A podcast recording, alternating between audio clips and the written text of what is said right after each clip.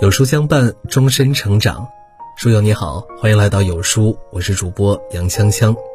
生活中头脑灵活、善于开拓新思路、不按正常思维看待问题的人，总能发现常人发现不了的机会，然后成为屈指可数的成功者。宋神宗熙宁年间，越州闹蝗灾，当年的庄稼颗粒无收，新任越州知州赵汴面临着整治蝗灾的艰巨任务。附近的州县米价开始飙升，下属们纷纷议论，让赵汴依照惯例出告示压制米价，救百姓之命。然而赵汴调查摸底，反而贴出告示，在越州境内，粮食随行就市。州府不再限价，告示贴出来后的头几天，米价确实涨了不少。可没过几天，闻风而来的米商越来越多，导致越州大米供大于求，米价开始下跌，而且一天比一天跌得快。米商们想运回去，运费又贵，只好降价出售。赵汴正是运用了反向思维的方式，战胜了蝗灾，保住了百姓的性命。很多时候，我们总是被习惯和经验束缚，想破脑袋也想不出解决问题之道。那是因为我们的头脑中形成了固定的思维模式。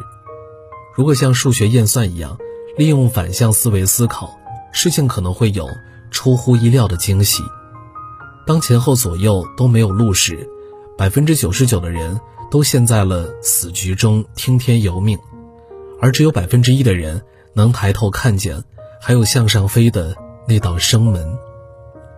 俗话说“习惯成自然”，我们总是在无意识间被固定的思维模式所固化，从而渐渐丧失创新和创造的能力。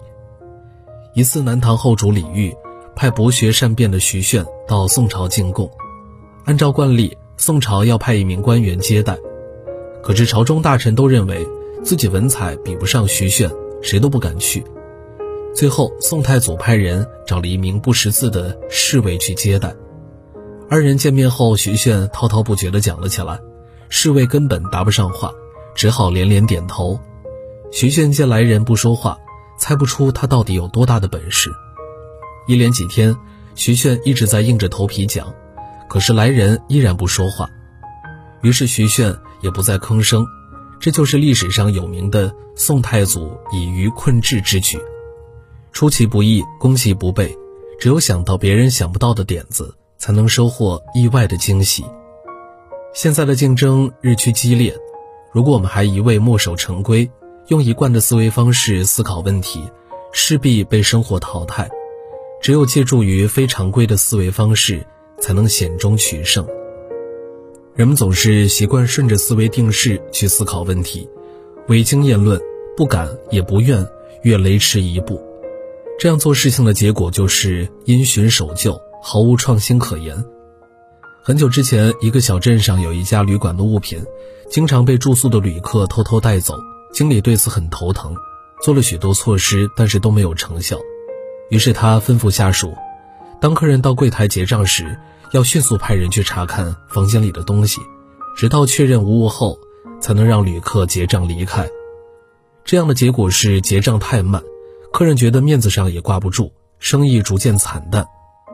经理召集各部门主管想办法，就在大家一筹莫展之际，一位新来的主管说：“我们为什么不让客人拿走呢？”接着他提出建议：“顾客并不是偷盗行为，而是想留个漂亮的纪念品。”所以我们可以准备一些有特色的小纪念品放在房间内，然后明码标价，这样既避免了损失，又维护了顾客的面子，还能够增加一部分的收入。结果因为旅馆别出心裁的小举动，让顾客在房间内就可以买到当地特色的纪念品，既方便又温馨，旅馆的客人也因此越来越多，生意越来越好。生活会遇到各种各样的问题。如果只从习惯性的角度去思考，很有可能僵化在一个死胡同，找不到有效的方法。如果能够跳出固有思维，换一个角度看待问题，或许问题会迎刃而解。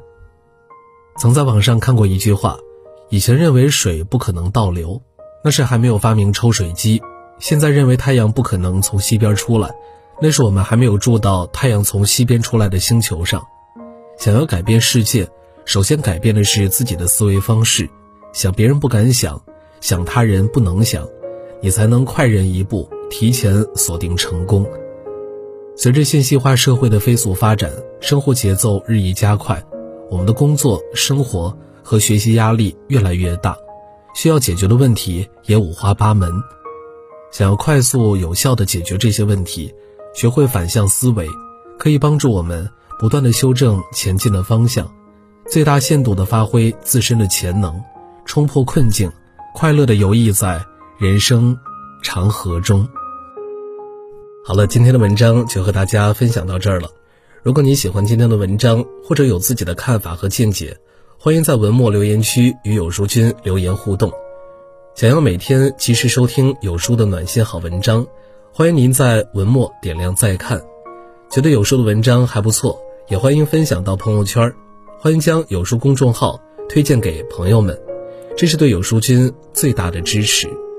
明天同一时间，我们不见不散。